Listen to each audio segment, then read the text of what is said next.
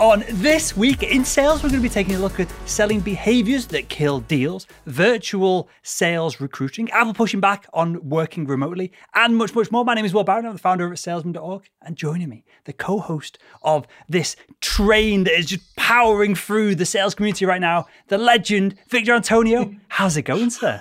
Dude, I was trying to get a train visual going here, man. I'm doing good, Will. I've been up since 3 o'clock this morning.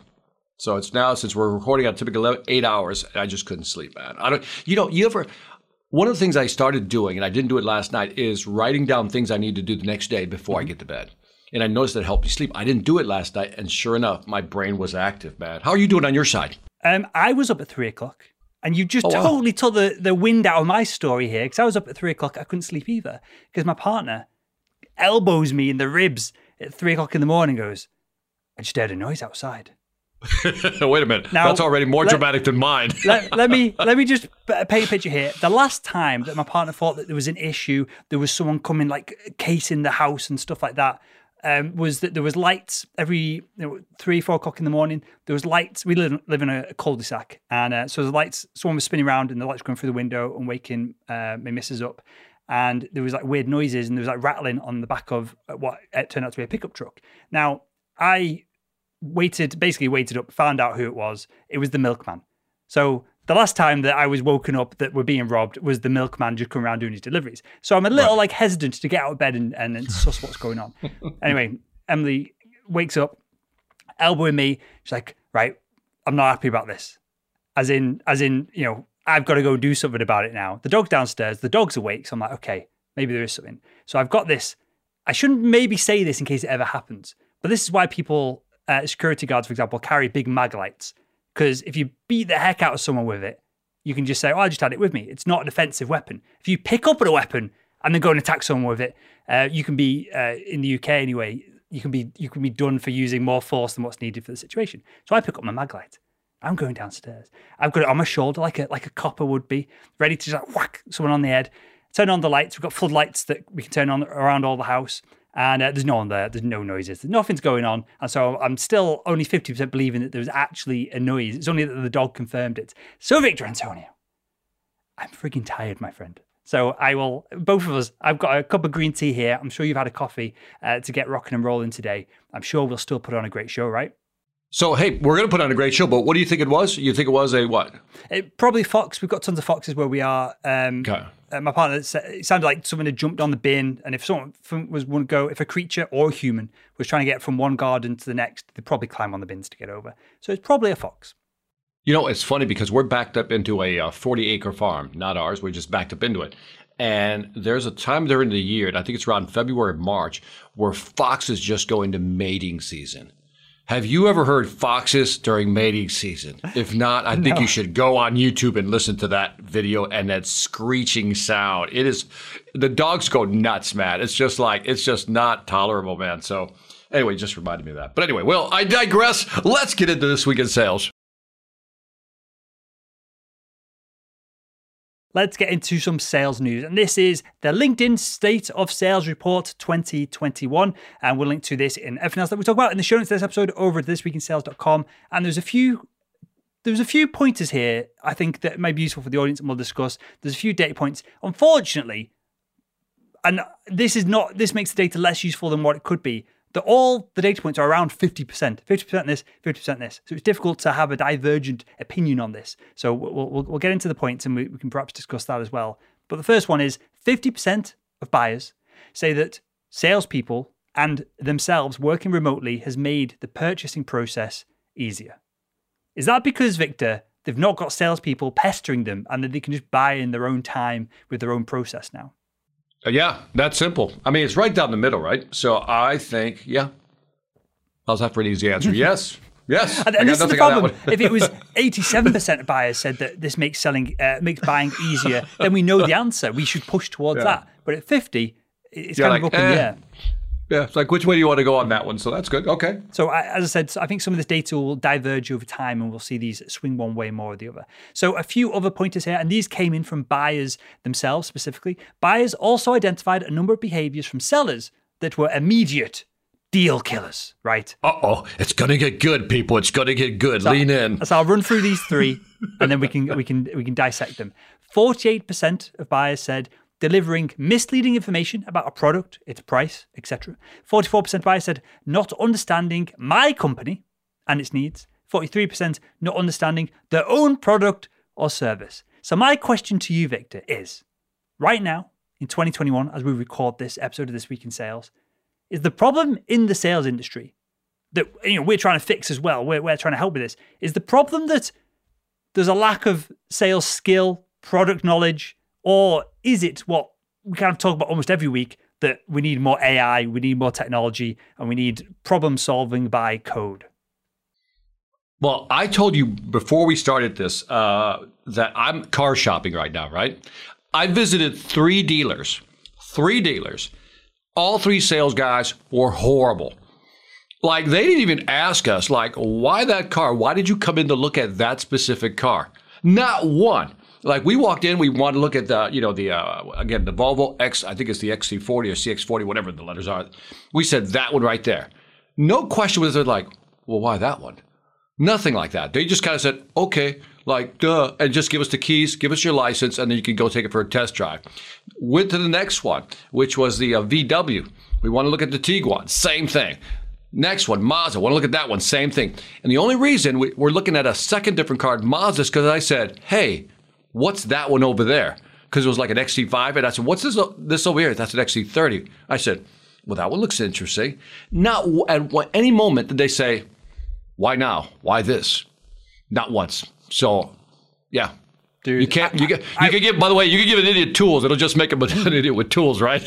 That is my, like, kind of almost like a mission statement at this point. Dude, you can't. I feel your angst. It's painful. So we're doing this webinar. We're doing it weekly now. If you head over to salesman.org/webinar, you'll find it there. If you're interested, get signed up to it. It's a live webinar. And the whole, like, first 15%, 20% of the webinar is that a lot of salespeople are failing, and it's not necessarily their fault.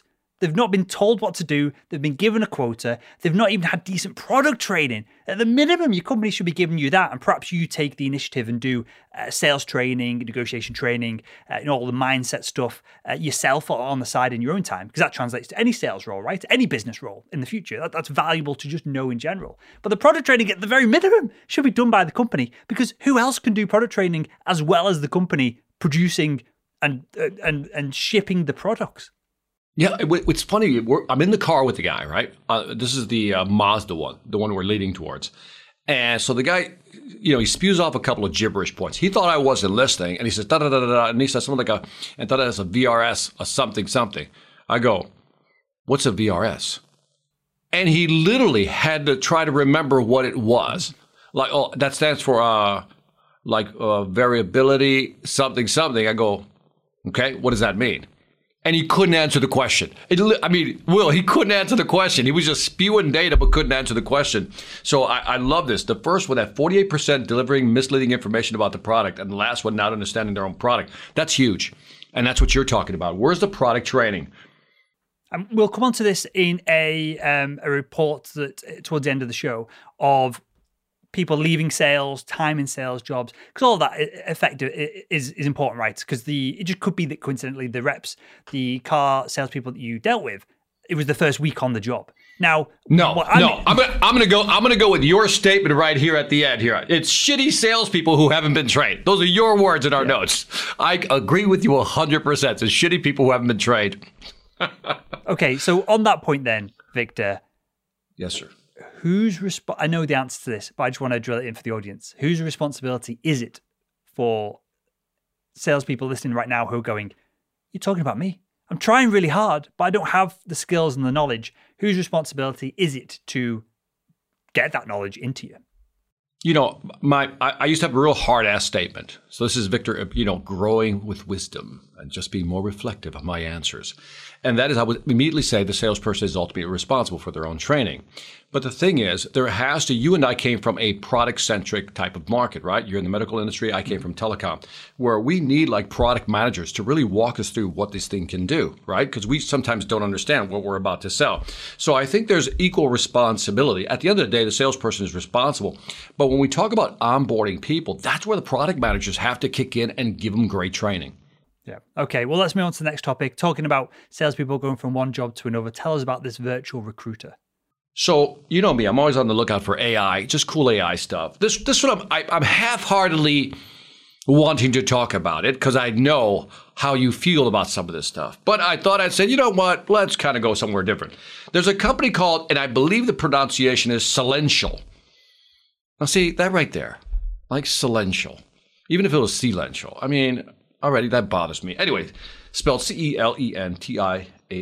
Celential.ai appoints the vice president of AI and sales, expands its AI-powered, listen carefully, virtual recruiter service to sales recruiting. Whoa. So now we have AI about to do some recruiting here. So if you got, as Will would say, shitty salespeople, unquote, then maybe Celential is your answer. So Celential is like a top of the funnel type of company where it develops an unparalleled, deep understanding of candidates' background using machine learning, natural language processing, and data science. They say our virtual recruiter, they have a virtual recruiter, sends out highly individualized emails to high potential clients on behalf of the hiring manager, creates automatic follow-ups based on accurate sentiment analysis, which is basically what the tone of the message is. What would take recruiters hours, now is done in a fraction of time, and rolled out to scale also. So this is just, I put a little note here for myself to remember, this is like HR prospecting. It's like a prospect to be just practiced. So, I mean, what do you think of that? So like a virtual recruiter. This makes more sense to me than using the same technology in a sales role where you reach out to buyers, because if you are essentially selling a decent job, you can, as a recruiter, to probably 50 salespeople that you've just dug up on LinkedIn, they're probably going to reply to it. Versus if I'm trying to sell a product, it doesn't matter what that product is, the buyer probably has more resistance, a bigger barrier for them to accept a call or a move to like the first steps of the sales process. So they can probably get away with it in HR or get away with it in recruitment to send a bit more, because it's going to be more spammy than a handwritten note. It has to be, right? Right.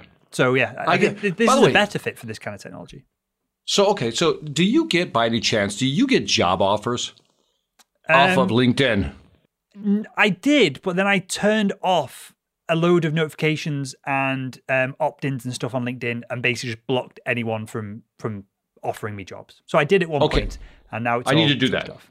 Well, I need to do that because I get these job offers, and I'm like, have you even looked at my background? You know what I mean? I'm like, have you looked at my background? It would tell you that this is not a fit. So I'm wondering also, there's an application called crystalknows.ai. That's the website, Crystal Knows. Are you familiar with that one? I am. Crystal Terrible Knows. Name. It right. Just reminds me of like a meth addict or something. Yeah, Crystal Meth Knows. Crystal Knows basically is you can use the application on LinkedIn and it will go through a person's profile and give you some type of almost like a disc assessment via LinkedIn. And so I can see how like that type of data tied in with maybe somebody's background that they pull off of, you know, LinkedIn, and maybe kind of structure some type of response, you know, in some phrasing. So I can see where this actually, again, they're top of the funnel. And some, by the way, on their website, they actually have good case studies of where they've been very successful in finding new recruits. So maybe worth looking at. Horrible name, Celential.ai. I would check them out. For sure. If you're looking for people, yeah. Well, if you're looking at changing jobs, well, this is a report from, the data is on bdaily.co.uk, talking about remote working, pushing salespeople away from their jobs. It's entitled, Remote Working Has Pushed Salespeople Away, What is the Solution? So this is a survey of more than 2,000 revenue leaders across the US, Canada, France, and Germany. And it states 58% of sales decision makers have reported that salespeople have departed their teams at higher rates than normal over the past 12 months. Now, no, that's surprising, isn't it, Will? I don't know if it's surprising. It feels like it needs another like 7 points to caveat it, because have they sacked a load of people because no one's buying product, so they're trying to reduce their workforce? In which case, clearly you're going to have salespeople departing their companies. They're not saying departed is a bit of an ambiguous term. Perhaps they should have said, be more specific of no longer work there having been let go, right? You know, whatever it is. Yeah, we don't know what departed means. Were they fired, or did they leave on their own volition, or maybe put on temporary? What's the word? Nobody likes it. Not downsized. You can't say fired. They've been furloughed, like put on leave or. Yeah, furloughed is probably a nice phrase. Yeah, okay. And then there's a few points on this as well. Salespeople choosing to depart teams is at a higher rate of 58%. And the top three challenges to achieving sales goals are the lack of in-person meetings, which is 33% of salespeople reporting this, and internal meetings as well. I don't really understand what that means. And budget constraints, that's a bit of a cop-out at 28%. And a lack of certainty in pipeline and forecasting projections. This to me just says that salespeople are having a bit of a rough ride at the moment. I think so. You know, and by the way, none of these are new issues, right? You know, especially certainty in pipeline and forecasting projection. Nothing new here. But I'm wondering. It still feels a little weird out there to me. Mm-hmm. Do you know what I mean? In the market space, it still feels a little weird. Like I think people are just trying things to see what kind of works, but nobody's really sure what's working right now. How do you feel about that? I agree. I think we're in a massive. Inflection point. I think we talk right. We've been talking. This is the 33rd episode of this show. So bar like missing a few and me doing a few of my own. Say we've almost been doing this for a year. You know, by the time we take off Christmas and stuff. Over the past 12 months, I feel like we talk about almost the same things every single week. Of the buyers engaging further along the buying cycle. Salespeople either need to produce content or have great marketing teams that give them content that allow them to get in the buying cycle earlier on. AI has come along and given more intelligent insights at certain points of the sales process. There's a divergence in some sales teams are getting pushed to use AI and technology to spam, and others are using it to perhaps do more intelligent one-to-one outreach. And you know, there's a debate as to which one of that will win over the long term. I don't feel like what we've said over the past 12 months, what we've chatted about, Victor, has changed. I feel like it's just accelerated. And clearly we've just gone through a worldwide global pandemic, so things are going to accelerate. But I feel like even though the same issues are there that probably been there for the past 30, 40 years, Evan's now just, I feel like there's almost a point where you could light, and all the political stuff going on in the States and stuff as well over the past 12 months, and all the furlough shenanigans over here in the UK, is all kinds of stuff, right? I feel like there's almost like points where you could just light a match and a lot of the sales industry would just die off in an instant. Yeah. What do you mean by when you say accelerate? I kind of didn't get what you meant by that. So I feel like it's changing, but it's accelerating. So, for example, millennials aging up into buying roles. So I'm a buyer. We have a small budget each month that I spend on technology and tools and stuff. But I'm getting more and more people reach out to me to try and sell me stuff, right? 3 years ago, there would be less millennials in buying roles. Now, with COVID, people are retiring early, people are changing jobs, companies are getting downsized, layers have been taken out. So all of a sudden, there's way more millennials in buying roles proportionally than there was 3 years ago. So that's an acceleration of perhaps you could get away with cold calling 98% of the market 3 years ago. Millennials are less likely to pick up the phone on a cold call, less likely to be able to get their number in the first place. Most of them don't have office phones. So now it didn't go 98% cold calling effectiveness, 96, 95. It went from 98 to I'm making up these numbers obviously, but it went from 98 to 30 in the course of 12 months, as opposed to a more linear approach to this, or a more linear transition would have spread this out longer. Gotcha. That makes sense. I mean, yeah, it just feels weird out there right now. And I think people are trying to figure it out. Like even companies, I'm sure, like this whole thing about wrestling with remote versus non-remote, I think is still that struggle of what's best. What is best? Give us the answers. I don't know what's best, but are you done with this one? Because I can jump to the next one and I can get a hint at what's going on. Let's do it. All right, so Apple now pushes back on remote work. Oh, now it gets juicy because I'm liking this actually. See, because I am starting to form an opinion now. Oh, wow. On remote. Just the way you said, wow, finally forming an opinion. That's not the way you meant that. The tone in your voice when you said, wow. Condescending, then. I didn't mean totally it to. Condescending.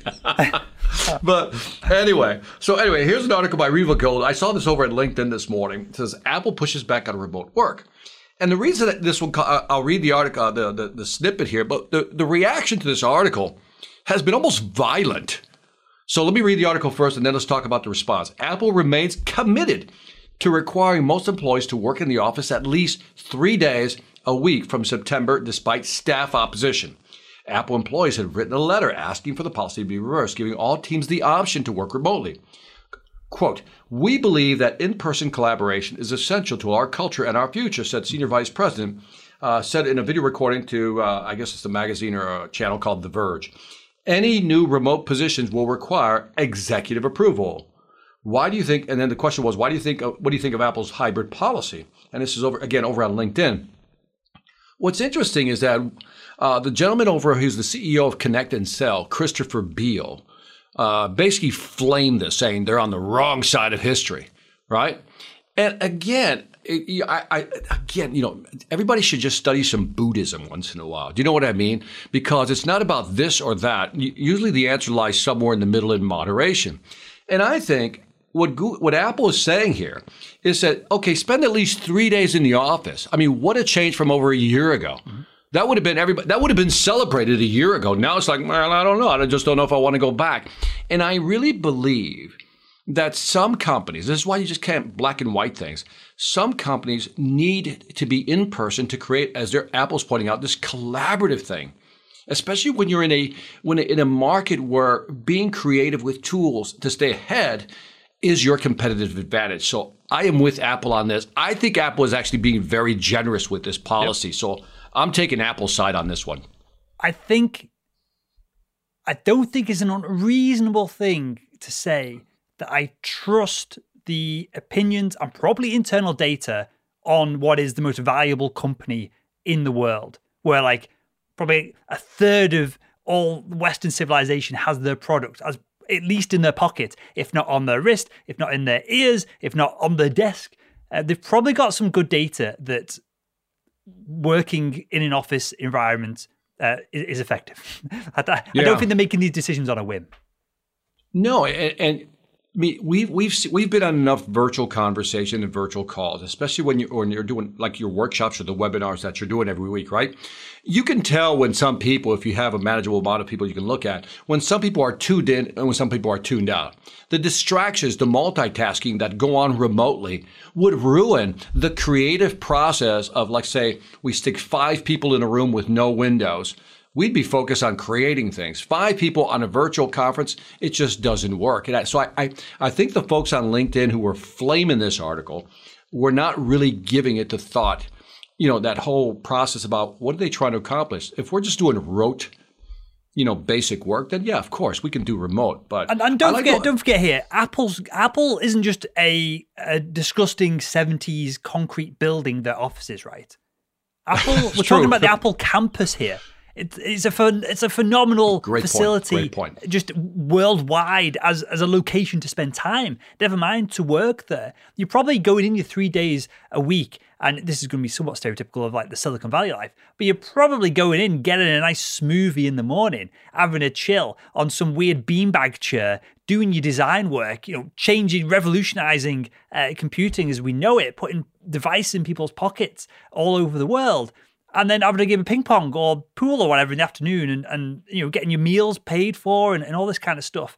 That's not the average company that we're talking about here, who are doing kind of cold calling from a boiler room where they could probably do it at home just as effectively, if not more effectively, from the kitchen table. And that's a great point. And by the way, they don't talk about what that means to be in the office for 3 days. Does that mean I come in for a couple hours after I get my smoothie, then jump in? Because maybe just being touch base with your team. And so anyway, I was so surprised at how nasty people are getting with the Google, you know, with Apple saying you're on the wrong side of history. It's a little dramatic. So anyway, moving on to virtual selling. This one I plucked out just for you, Will, just for you.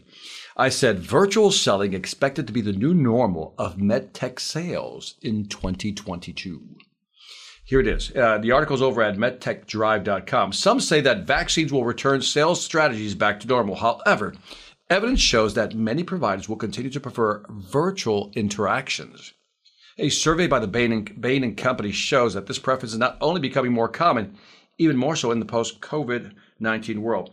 47% of physicians who preferred in-person visits now strongly prefer virtual engagement. 3 out of 5 technicians believe this trend should continue. What do you think of that one, Will? I had to come to you on that one. So let's talk about very specifically what I used to sell. And I've got one right here. This was acquired privately, was not acquired from the company van that I sold for previously. And this is an endoscope. This goes inside a patient, inside their abdomen, and there's a camera that goes on the end that goes to a big monitor, and the surgeon can do essentially keyhole surgery about opening up the patient. The patient's abdomen. By the way, can we just pause for a second? Sure. Can we just pause for an important second here? Okay, I just brought up this topic of medical sales and whether they should be in or out of office. And then you know, just like nothing, pull out an endoscope from underneath your chair. Should we see? Should we play the what's under Will's chair game? Should we see what else is under here? Yeah, because I'm like, people are listening to this. They go, did he poker set? Okay, so just to let you know, we didn't plan this endoscope. A game like joystick for playing Street Fighter with. Street Fighter. Okay. We have. This is a random one. These are some targets for a BB gun, an air rifle. I think we're getting to what else is left now. We have this weird device covered in crap that is used for editing videos. So it has multiple buttons that can be assigned and a jog wheel there. And I think, I'll give him a plug. We have Daniel Disney's new book, The Ultimate LinkedIn Sales Guide, from when I recorded with him not too long ago. I'll stick that on the desk there and give young Daniel's book a plug. There's probably tons of other crap here as well. But yeah, I don't know why it's under there. It's just with stuff. This room is just full of just stuff. By the way, if you're listening to this on audio, please run over and watch this video. And you're going to see Will pull out some crap from underneath this chair. That was not planned. But anyway, back to this, because people are going to think we planned the whole endoscope thing. So, we did not. He just pulled it out. So the reason I brought this out, and I was showing you the point of it, is it's very tactile. It's very hands-on. When the camera's being attached, and there's different, for example, here, this unscrews in multiple ways, different adapters. So this scope itself has 3 adapters on it. So depending on your camera system, you have a light cable that goes in, you have a camera stack, you have the scope. So it'd be very difficult for me to do a camera system demonstration without being in the room with the surgeon. If we had a nurse hold up an iPad with me trying to zoom into the room and describe things, explain things, I'm sure it physically could be done, but the surgeon's not going to like it because this equipment's been used on a patient in real time, and they don't typically have the facilities and the nursing staff and even like an engineering staff to have multiple camera systems set up just in case something goes wrong with a demonstration here, or we need to switch back to the old systems. So the point of all that is that I feel very strongly that a lot of medical device specific sales roles, you will have to have a salesperson in the room, because you're not just selling, you're also training the staff and the surgeon on the equipment as the demonstration goes on, and you're there to press buttons when things go wrong and someone presses the wrong thing, the lights go off and all that kind of stuff. So yeah, I agree. Some products, like orthopedic products, if you break your arm and you have to have a plate in it or some screws, you can just send a tray of them over. The surgeon will like the feel of them. They'll choose one or the other. Price is a massive factor there. Perhaps that could be done remotely. Perhaps that could be done with a phone call beforehand, some literature, some video content, some multimedia content, and then can I follow up after the fact? But there is a lot of medical devices that will be very difficult to sell into that environment without the support of someone being in there. And whether we call them salespeople or whether we call them, you know, product experts, whatever, we want to kind of rephrase it to take some of that sales edge off things. It's going to be difficult to provide a service of getting these products into places where they need to be so that they can improve the quality of lives for the surgeons and patients without people physically in the room. Yeah, you almost have to touch the stuff. Like, I don't know about you, but I'm very tactile, you know, and so I like the endoscope, you know, you could show it to me on video, but I want to kind of touch it. We've all had that experience where we order something from Amazon. When we get it, we're like, that's not what I ordered. You know what I mean? I didn't think it was going to be this crappy. And so, by the way, that reminds me of a very interesting study. They did a study with, because you know how our brain thinks this way, right? If something is heavy, our brain says quality, right? Mm-hmm. And if something is light, you're like cheap, you know, the heuristic, rule of thumb of thinking, right? They did this interesting study, Will. They gave the same resume to 2 groups of people, except they put one on a light clipboard and the other one on a heavy clipboard. And they said, okay, would you call this candidate back? And the one that was on the heaviest clipboard would have actually got more requests for callbacks. Well, that's how I got my first job. I literally just went around the sales manager's house and just threw a brick with my CV wrapped around through his window and immediately got a call. He was loving it. That's how I did. That was quick. That was good, actually. That was really good. Well, they did this with, Beats headphones, Dr. Dre's brand that was bought by Apple. Well, they were criticised because they were just crap. It was like a branding exercise as opposed to like high quality audio components and stuff within them. But they were criticised because they were putting big steel like plates in the headphones themselves to make the headphones feel heavier. I didn't know that. Yeah. I didn't know that. Interesting. For that. They were also criticized. Well, Dr. Dre was criticized because he was bragging about that they're charging $300, but there was only like $15 worth of components in there.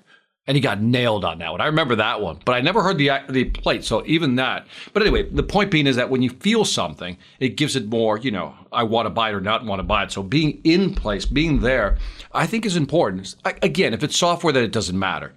But I still say being in, there. This is why I think we're gonna swing back. Mm-hmm. I think, maybe right now we're in the 50-50 zone, yep. But I think we're going to move back into 80-20. 80% is going to be face-to-face. 20% is going to be virtual. And again, I'm generalizing because different industries will have different ratios, but that's kind of my feeling, my gut feeling. I think what's going to happen is, we'll carry on the analogy of the surgeon. They're going to make a buying decision. They're going to make the wrong buying decision once, and then they're never going to do anything virtual ever again because these are $3,000 a pop, right? There's a ton of like really sophisticated glass rod lenses in this. These are $3,000 a pop. When they break, they're 1,500 quid as a flat fee to repair. A hospital would buy maybe 100 of them, depending on the size of the hospital. By the time you add in a few camera systems at 50, 60 grand a pop, probably even more now, I've not been selling medical devices for years. So you're looking at, 300, 400, 500 grand. You only have to make that mistake once, and you're never going to rely on a Zoom call again, are you, to buy something, to do this again. You bring up an interesting point. This has been happening recently because of the supply chain issues out there. Like, for example, did you know in the US, a used car is almost as expensive as a new car? Because they just don't have enough components to bring in new cars, right? Mm-hmm. But I found that something interesting is happening in the market, right? And this is why I think it feels weird right now, because I was comfortable buying on Amazon, right? The problem is I can't find the product, so I decided to go to the mall. Like, I haven't been to a mall. It's funny when you go to a mall, it's like, wow, I haven't seen this in a while. And you go there only to find out that you're just as disappointed, if not more disappointed, because you actually made the trip there, and you got to put up with all the nuisance that the folks that are there who are just nuisance. And I realized, let me go back home and just, order something. At least I don't have to invest this searching for something from store to store. So I think it's weird because also the supply chain has been disruptive. And I think it's been disrupted. And I think it's hard to restart an economy. I'm talking about a global economy. And I think that's the weirdness we're feeling now. For sure. When you're talking about, for example, chip shortages that are delaying every like semi-luxury car and luxury car from being produced because they use so many chips. It's just not going to be resolved for another 18 months. There physically are not enough fab factories creating enough, silicon wafers to produce it. It's just, it's not like you can flip a switch and turn some of this back on. It physically can't ramp up. You'd have to increase capacity. And there's only like 3 or 4 companies that can make a lot of these NVIDIA chips and Apple chips and ARM chips on the whole of the planet. The reason I totally agree with you 100% is because this weekend, I heard my sister-in-law has a new job. She's a buyer, and she buys things to put in the store, right? And they can't find enough plushies. Okay? A plushie, I guess, is a stuffed animal, right? So apparently, a lot of these people who used to produce these plushies, these stuffed animals, have gone out of business. So now the demand is so high for these plushies that they're just basically going to anywhere they can find a plushie to kind of buy, right? And I'm like, well, if you just can't restart the engine on plushies, can you imagine trying to restart the engine on a wafer factory to produce microchips? It's got to be crazy. And so weird times we're in now. But hey. Sorry, I cut you off then in what was going to be a good transition. Just add this final thing to it. We're in a weird time just economically with all the potential inflation, just printing of money. There's not enough product to fill the supply of demand. It's just weird. It's probably going to be weird for another 12 months. And I'm going to finish your transition there, Victor. No. But you bring up something I think it's worth talking about because we're seeing the impacts of inflation here. I just finished seeing a documentary called The End of Money, and I may have mentioned it last week, but it really hit me because it's starting to hit the economy now. All this money that's being printed by the government that's not backed by anything. So The End of Money is a documentary on YouTube, highly recommended. It was like 7-8 years ago, and now you're really understanding what they're saying. But the inflation over here is crazy. You know, we live in a neighborhood, I think it's an average neighborhood, where your average house is about maybe $400,000 or $500,000, right? Some people say, well, that's not average, Victor. I get that, but you know. Victor's balling. Victor just tried to downplay that then. No. And so all of a sudden, like really like 5 houses down, the house just went on sale for $1 million. And it's not going to last a week, Will, because everything around here is not going to last a week. It's going to be gone. In the UK, we'll wrap up. I want to talk about the next topic. I really want to get your thoughts on it. Yeah. But in the UK, house prices can't go down. So many people, your generation, have all of their wealth. I don't know if it's the same in the US. All of their wealth wrapped up in that house. And they've just been sat on it and sat on it and sat on it. That if house prices went down, well, half the nation would go under with the mortgages, and there'd be so many issues with that. That's a totally different conversation. But with your generation, so many people have they don't have pensions, they don't have cash in the bank. All their wealth is in houses. And so they'd be on the streets if they couldn't downsize and move on. So the housing market in the UK is a mess. So I don't know if it's the same in the US, but we're just on this. You're going to have flats in the UK soon, and there are flats in London and elsewhere, but you have small properties that are going to have to do what they do in Japan and other countries in the Asian markets, where you get a mortgage that then gets passed on to your kids because the mortgage is so large versus your income. Yeah, I don't think that's happening here. What's happening here is that the dollar is being diluted because of all the printing that's going on. And so we got a new stimulus package that's going to pass, an infrastructure plan, and that's going to be like $6 trillion. They just dumped $2 trillion into the market. Now they're going to dump $6 trillion. Inflation. Dave Ramsey, who's a financial guy here in the U.S., I don't know if you know who he is. Yep. He was asked the question, is this a bubble or is this inflation? He goes, it's inflation. In other words, these prices aren't going back down. That's the scary part. These prices aren't going back down. So, but speaking of scary and interesting, Will, that's the best transition I have. I'll let you start this topic off because you were the initiator of this one. Bo Burnham, Inside. I mentioned it at the end of last week's This Week in Sales. I think I framed it up as saying, along the lines of paraphrasing, it made me feel weird. It made me feel uncomfortable. That's why I said it slightly changed me as I was watching. You said, I don't know how I started questioning my own existence afterwards. So, Victor, you've watched it now. And spoiler alert, for anyone who hasn't seen it yet, it's available on Netflix. Pause. And we're going to end the show with this topic. So if you haven't already seen it, pause and come back to this after you've watched it's a comedy special with elements and twists. But Victor, what did you think of it? So people can get it. Bo Burnham, I think is how you pronounce his name. And then it's titled Inside. Correct. And as soon as you said, I don't know how, I started questioning my own existence. I go, what would make Will question his own existence? Like literally. And I said, I got to watch this. Anything that makes Will go, I don't know why I'm here. Who am I? That type of thing. I got to watch. And so I'm watching it with the skeptical eye, right? And it is got to be probably the most interesting thing I have seen in a long time. I'm like watching this going, what am I looking at? Do you know what I mean? What am I looking at? So again, spoiler alert, because I'm going to reveal some. So it's a guy who's trapped, not trapped. He's in this room. That's the way he's setting it up. And it's almost like a little over a year now, I think. He's in this room. And what makes it interesting is that obviously he's a comedian, right? He's also one heck of a musician, a piano player, right? And songwriter. And he's not afraid of technology. So he's filming this stuff, but he's creating all these cool effects. And it's almost like being stuck with the guy for a year in a room, but compressed. You know what I mean? And if you listen to the songs, there's meaning behind the song because it's very satirical, I think is the word I'm looking for. A lot of satire in there and a lot of social commentary. And there were a couple of times I go, I never looked at it that way. The way he's singing about it. And what I also loved about it, he was very, self-deprecating is not the word, but he was very like open. Do you know what I mean? Here's who I am type of, anyway, when I finished it, I go, I got to watch this again. I haven't watched it for the second time, but I'm going to highly recommend this one because this is a different journey. This is a different mental journey.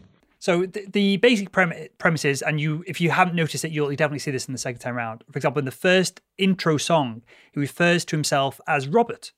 And then when he's singing, and then when he's just talking about depression, and he's just observing himself singing while he watches himself on his Mac and stuff. That was good. He refers to the person singing as Bo. So he has this split personality. And then in one of the songs, right in the middle, he starts, well, before the song, he's talking about how he's down, he's depressed. Then he goes into this like just shock of like singing and voice. And basically what he's trying to portray is that the only way he can talk about his feelings, like as a bloke, as being introspective, as being depressed during this global pandemic, as being trapped inside what is a guest house at the bottom of his massive garden and massive house kind of thing. Oh. So that's kind of set up in that way. But he's trying to say that he can only talk about these things, he can only get it out when he's being ridiculous, when he's being sarcastic and satirical in song. So there's that like split personality between him. And if you watch he's got two other specials on Netflix as well. And they start off just silly and immature and get more interesting as they go. And it comes to Inside. And this is clearly going to be very difficult for him to top and better. Maybe he just stops now. I would just stop. That's it. You're done. But it made me feel weird, Victor, because it made me question, like, what's the point? We're all running around like idiots, doing all this stuff, like to buy a nicer Audi, to buy a GTR. And he's brave enough, and he's making a crap load of money and producing a show. And, you know there's an element of like, this isn't necessarily real. He's telling a story here. But he's brave enough in that context to just be like, yeah, you know, what's the point? And he's taking the piss out of YouTubers, he's taking the piss out of Twitch streamers, he's taking the piss out of the culture that we're in, where it's all just not quite real. Everyone's putting on this facade and this fakeness. I guess that was it. Through his songs, because I mean, he does a little bit of talking, but he does a lot of singing. It's almost like a musical, but it's not. It's because the music has the social commentary within it. And then he's analyzing things. And then again, the lyrics were so profound, simple yet profound, that you're like, what did he just say? What did he just? I had to find myself rewinding, going, let's go back again, replay that again. But I love what you're saying in terms of he was really like putting culture under a microscope, or at least giving you a perspective that maybe you didn't have. But it is just the weirdest, coolest experience. Weird cool would be my combination for that one. Weird, cool, and intellectual, I think was, was fantastic. And the production of it, and like the songs are just on Spotify. Don't just listen to the songs. Watch the Netflix video, because the production behind it, it's so, so me and you have these studios, right, in our houses. And I mean, his studio with just a few lights, a disco ball, and clearly it's more sophisticated than what I'm making out here. In reality, he's planned it out probably over maybe a year, maybe even 2 years. He's planned this out, but it looks, and he's got a projector, and he's doing all this epic like art house like film epic things. And me and you are like, well, maybe I need to make the logo a bit brighter and change it. Like just totally unimaginative, just bullshit. Because me and you, Victor, are trying to emulate. Me and you are trying to emulate news channels on TV. We have screens, backgrounds, pretty lighting. We're sat at the desk. We've got this. We've both got these microphones because Joe Rogan has this microphone. The famous podcaster, that kind of thing. And he's like, F all that, screw all that. This is what an actual, truly creative person can do with the limited space that he has. If you look at the limited space he has, the different pieces of equipment that he uses to create these different looks, if I could say that one. I mean, I found myself pausing the video going, what is he using? Like what camera, what microphone? That's the geek in us, right? And then, but you're blown away by the effects. By the way, just watch it just for the disco ball effect. The disco ball effect, I'm like, are you freaking kidding me? That was so cool, wasn't it? Just in the first 30 seconds. It was sick what he did with that, and he did some other things. But you know what I like is that he did this video. He does a little music video, right? But then he showed you how he created the music video. Within the video, it was, man, it's, as I'm watching this, I go, I get it. I see why Will recommended this one. So I'm gonna 10-star that baby. That's a great movie, documentary, comedy. Comedy special. He brands it as a comedy special himself.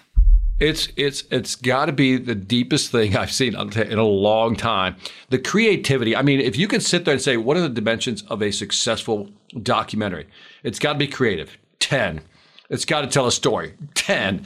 Insightful, 10. You know what I mean? It was just, there's so many 10s in this thing. I did not get bored. That's why I love it. Did you notice the overlapping, have you seen Fight Club? Yes. So, you know, in Fight Club, Tyler Durden chops up film and he puts pictures of penises or whatever in it. And and at the beginning of the film, you see pop up one single frame of Tyler Durden before the main protagonist realizes that Tyler Durden exists. Oh, I didn't know. I didn't notice that. Well, Bo Burnham does it in Inside. I don't know if you saw it. He pops up one frame multiple times in the bottom corner as the Twitch streamer. Oh, I saw that. I saw that. So I thought I was. Yeah. I was wondering, what is that? So that's a reference to Fight Club. Oh, that's why that was there. Okay, I'm gonna have to watch, because you said you've watched some videos on YouTube that explain some of the layers. Yeah. In this actual documentary, I mean, you have to watch it. I mean, if you're listening or watching this, you got to watch it. It's a must watch. It's a must-watch. Right. Well, without that's the homework for the week for everyone listening. We'll wrap up with that. We'll tie it back to sales if I can. This dodgy transition in that, I think, don't get me wrong, he had like a £6,000 camera and probably 10 grand's worth of lenses and stuff. It was done to be put on Netflix. There's certain quality standards, and you have to physically use certain cameras in your production to go on Netflix as a Netflix production. So with that to one side, I feel like this is. If you watch it as a salesperson and you know that a lot of the future of selling is bound to be remote, it's content creation, whether you're doing it or your marketing team doing it, you could probably replicate some of the stuff from this and get a ton of attention in the marketplace. I'm not saying do silly songs, but introspective monologues with transitions or whatever it is, there's going to be something in it for salespeople to go, oh, I can do that. My customers would enjoy that. That's going to get me attention. That's going to get me a foot in the door better than a spammy cold email. Yeah, I'm going to add to that by saying, and what I love about it is what you mentioned already. It puts a microscope, and you use the word culture. And I think as salespeople, sometimes we have to kind of analyze what we're doing and why we're doing what we're doing. So it makes you philosophically reflect a little bit. And that's the big takeaway for me. Yeah. Stop worrying about how many LinkedIn followers you've got and start worrying about how many leads you get from LinkedIn. Keep the main thing, right? That's your line, isn't it? Keep the main thing, the main thing. Are you going to get a shirt that says that? I'd get the shirt, man. It's the main thing is the main thing. You keep saying that all the time. I definitely say it. Definitely did not make it up. But yeah, that, or the better one is, and this is probably where it came from, do what makes the boat go faster. I can't remember who it is. I think it's an American Olympic rower. That's all he does. Does it make the boat go faster? Yes, I'll do it. Does it make the boat go faster? Go to this event and speak. I'm not doing it. Does it make the boat go faster? I've been offered a sponsorship with Nike. No, I'm not doing it. It's distraction. Does it make the boat go faster? That's what salespeople should be thinking. Does it drive more revenue? Does it drive more revenue? Cool. Well, with that, we'll wrap up the show there. Next week, I think that could be a cool feature in Culture Corner, Victor. We give the audience some homework and we get their feedback on a documentary, a music, a piece of music, a film or something. We'll do that in the future. That was Victor Antonio, sales legend, sales royalty. My name is Will Barron. I'm the founder of salesman.org, and that was This Week in Sales.